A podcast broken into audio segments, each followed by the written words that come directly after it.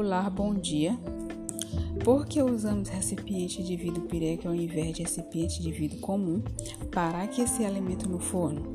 De acordo com a pesquisa, o vidro pirex se dilata e se contrai menos que o vidro comum, conforme a temperatura aumenta havendo dilatação ou diminui havendo contração. O recipiente de vidro comum e o de vidro pirex não são bons condutores de calor. No entretanto, na influência de temperaturas mais elevadas, ambos sofrem grande dilatação na superfície externa. O vidro comum sofre maior dilatação, o que faz com que se quebre com mais facilidade que o vidro pirex.